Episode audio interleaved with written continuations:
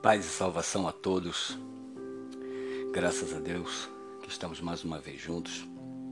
Hoje estamos dando início nesse podcast a um estudo sobre a personalidade do Criador, sobre os traços e as pistas da criação acerca de como ele deseja, de, de como ele deseja se relacionar conosco.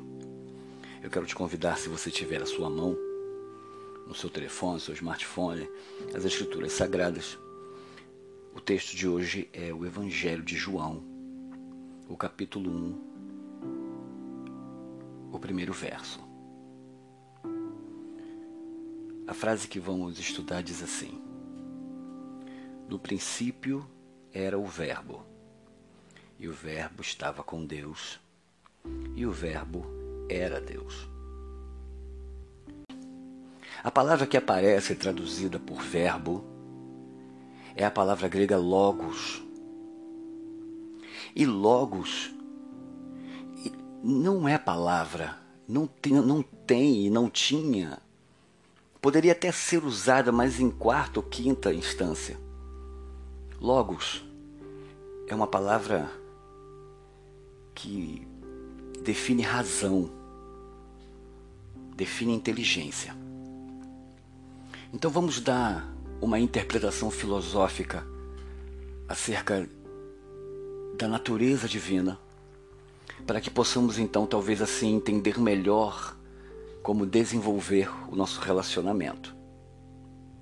Se eu substituir verbo, a palavra verbo, por razão, inteligência, consciência, ficaria assim: no primeiro, no princípio era a inteligência.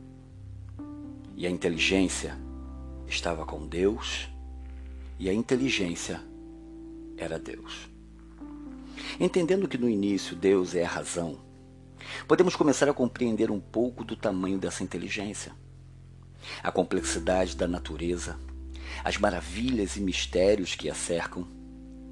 Toda sua biodiversidade é, sem dúvida, uma perfeição inigualável. Em si, por si e para si, o Criador fez todas as coisas e, pela energia que demanda do seu amor, as mantém em um equilíbrio perpétuo. Pois assim como o Criador Deus é imutável e eterno, eternas são todas as coisas.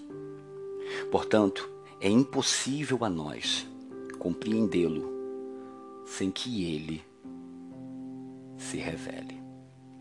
As escrituras sagradas criacionistas trazem a revelação do início dessa existência, sua trajetória e destino.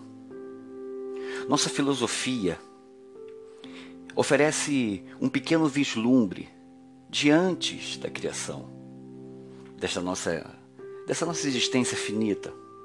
O texto de João que estamos estudando nesse momento faz a mesma abordagem.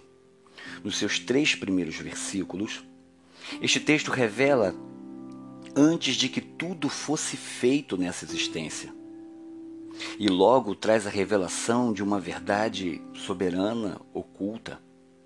Deus é a razão intelectual e prática suprema do universo. O texto revela exatamente que Cristo realmente é. Observe que quando o Messias se revela como Filho de Deus e que todas as coisas foram feitas por ele e para ele, se faz viva e verdadeira a afirmação que quando o Criador Yau, na sua essência, no seu gênero neutro de amor, decide então gerar todos os campos e as notas e as luzes necessárias para formar a nossa existência, revelando então à humanidade sobre a encarnação do Messias, o que o Cristo veio fazer, o que ele realmente quis ensinar. No reino, perdão, nosso reino é um reino físico e químico, logo é estabelecido em cima de leis naturais. Com Como toda lei revela uma transgressão, Assim é o nosso reino. O que muitos não conseguem entender é que o ser humano é um ser caído, ou seja, tem a sua natureza corrompida pela quebra de uma lei natural, que é a responsável pela degeneração do corpo físico do homem, nos tornando mortal. Para que nossa existência fosse reparável, necessário se faria dar ao réu, responsável pela quebra da lei, a oportunidade de um julgamento justo. A justiça é tomar uma decisão sob o conhecimento total dos fatos. E para Deus, isso significaria encarnar para passar as mesmas debilidades do ser humano, demonstrar com suas atitudes a revelação da pessoa do Pai, através de uma vida de partilha, amor e boas obras. Indicar um caminho, uma verdade e uma existência. Em sua encarnação nesta existência, o Logos pôde experimentar e assim compreender para nos ensinar o novo caminho através do seu sacrifício. Um homem derrubou nossa natureza. Logo, um outro homem a elevou.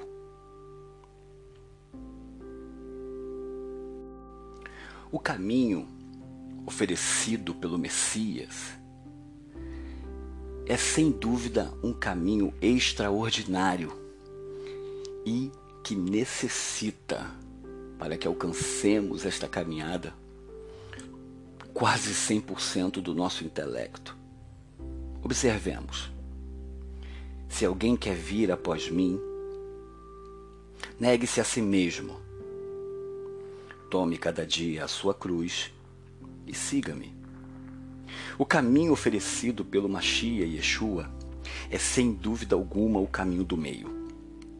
Entendendo que, nos estre- que os extremos pertencem ao Criador e não aos homens, e que somos assim um ser em desequilíbrio, estaremos aptos para receber então este ensinamento. Até que se cumpra as eras pré-determinadas da nossa existência, o ser humano precisa conviver com o seu desequilíbrio. Foi exatamente para isso que se manifesta o Messias. Ele nos ensina que entre o que eu faço e o que eu realmente desejava fazer, existe um abismo imenso. O ser humano é uma criatura que possui seu intelecto, a sua alma, afastada dos seus sentimentos, do seu espírito, justamente por causa da quebra da lei lá em Gênesis na criação. Logo, para nós é impossível alcançar a plenitude e a elevação total, e é para esta dificuldade que se manifestou o Cristo. A fé em seu sacrifício é a chave que abre a porta para o caminhar de uma vida alicerçada em seus três pilares: negar a si mesmo, resistência. Negar-se a si mesmo é resistir. Tomar a sua cruz significa autoconhecimento. E seguir, nós podemos traduzir como caridade. Resistência, autoconhecimento e caridade. A maior dificuldade humana é sem dúvida o ego. E se observarmos com bastante atenção, iremos ver como é fácil perceber como a vaidade do ego humano impregnou a religião como um todo. A instituição que auto se intitula religar o homem a Deus mais o separa que os une. Não seria profano afirmar que mais de noventa e oito por cento das guerras entre a humanidade a religião as cometeu ou de alguma forma cooperou para sua existência. O grande dilema, por exemplo, da Igreja Católica, que sob a bandeira do amor fraternal de Cristo e sua amorosa redenção, nações inteiras foram dizimadas. O que mulheres e crianças, e que mulheres e crianças foram escravizadas, violentadas, torturadas. Só de observarmos o comportamento da religião na história da humanidade, já seria o suficiente para afirmar que a religião é o mal que aflige a humanidade e separa raça e crenças. Sabemos que todos nós humanos nesta existência, quer sejam negros, brancos ou asiáticos, todos sem exceção possuímos o mesmo D N A mitocondrial, gente. Isso significa que todos nós descendemos de uma única mãe, de uma única fêmea. Bom, essa descoberta, ela, ela em si, seria mais do que suficiente para destruir toda a narrativa de qualquer religião que nos separa, para o fato real que nos une, que é a existência do Criador e de sua multiforma manifesta a nós e em nós. Aceitar esse entendimento é compreender que o Criador, como energia de amor, está em tudo à nossa volta e em todos ao nosso redor. Que quando olho para meu semelhante, quer seja ele um filho, amigo, ente querido, ou até mesmo um desconhecido, vemos a existencialidade do Criador que anseia ser revelado, para que assim ele possa habitar conscientemente dentro da inteligência humana e com esta se relacionar intimamente.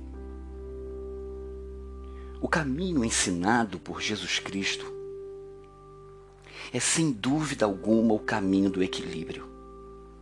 Nos ensinamentos do Mestre Yeshua, no tocante à conduta social, seu mandamento é vida e paz. A quebra dos tabus, dos dogmas religiosos, que como, que como um parasita sobrevive do domínio e controle das massas. Nos tempos do Mestre Yeshua, a religião, tanto romana, pagã, como judaica, evidenciavam tempos de declínio moral e espiritual. No território de Israel, já haviam se passado quatrocentos anos de silêncio total dos profetas, videntes, médiuns de qualquer natureza. Em Roma, a política e a corrupção mergulharam sua crença em sangues de pessoas inocentes. Pense comigo e veja se a vida e conduta do Messias estão ou não ligadas aos seus ensinos. Ele certa vez ensinou assim: eu sou a luz do mundo. Pode-se esconder uma cidade sobre uma colina? Isso é impossível, não é? Sua luz sempre denunciará sua presença, quer seja para o bem, quer seja para o mal. O grande problema é, em ser uma cidade iluminada, em ser luz, é exatamente a sua própria natureza. O Mestre Yeshua, Jesus, quando ensina que o que contamina um homem não é o que entra em sua boca, mas sim o que sai dela, está nos apresentando a, a espiral, a espiral do Espírito. E mais do que isso, está nos revelando onde é o campo a ser travada esta batalha, que é dentro, em nós. Nós não devemos jogar as nossas mazelas e as nossas frustrações, porque é assim que os outros fazem, buscam a culpa no adversário, no inimigo, no marido, no filho. Mas Cristo nos convida e nos ordena, aqueles que querem caminhar com Ele, a olhar para si, para dentro de si. Um irmão que deseja estar no caminho, ele não tem os seus olhos presos a dogmas de religião. Ele busca, através do conhecimento, da oração e da prática do amor, o exercício diário de renovo e fortalecimento, tanto para seu corpo como para sua mente. Não busca notoriedade, a não ser se prendem. Não busca é, notoriedade, e não se prende a debates para conhecimento. Apenas respondemos o que nos é perguntado. Um irmão do caminho trabalha como uma bússola para os perdidos, como uma ponte entre os lados de um rio, ligando aqueles que andando em trevas almejam a luz, servindo de porto seguro e amparo para todos, sem exceção. No capítulo vinte e um do Evangelho de João, esse livro que estamos estudando, quando o Mestre Jesus ele está transcendendo, ele está sendo arrebatado, levando de volta, sendo levado de volta aos céus, em suas últimas palavras, o Mestre diz que ao partir deixaria com cada um de nós o Logos, um igual, e que aguardasse em Jerusalém até que Paráclitos, o Espírito da Verdade, nos fosse entregue. Este, por sua vez, daria o poder Dunamis, o que traduzido seria dinamite, poder de explosão, de poder, de milagre, aos irmãos que seguiriam pelo caminho do Mestre Yeshua. O poder de um discípulo de Jesus está refletido em todos ao seu redor. Afinal de contas, é pelo fruto de uma árvore que se conhece a sua verdadeira essência. Ninguém consegue esconder a sua natureza. Toda semente tem um tempo determinado para germinar e depois frutificar. Mais cedo ou mais tarde, seu fruto será revelado, mostrando assim a sua natureza. O olhar de um irmão está constantemente em introspecção, buscando, observando e aprendendo com nossas virtudes e defeitos, medos e desejos. É de dentro de nós mesmos que devemos buscar o ajuste, o autoconhecimento e a comunhão com o Criador. A oração, o conhecimento e o dom da fé que nos foi dado são as ferramentas que um irmão usa para estar sempre em contato com o Logos, fonte do poder que em nós opera. A ausência do juízo ao próximo e sua aceitação, quer por religião ou condição, é uma característica de um irmão que caminha com Cristo. Até o próximo e Deus nos abençoe.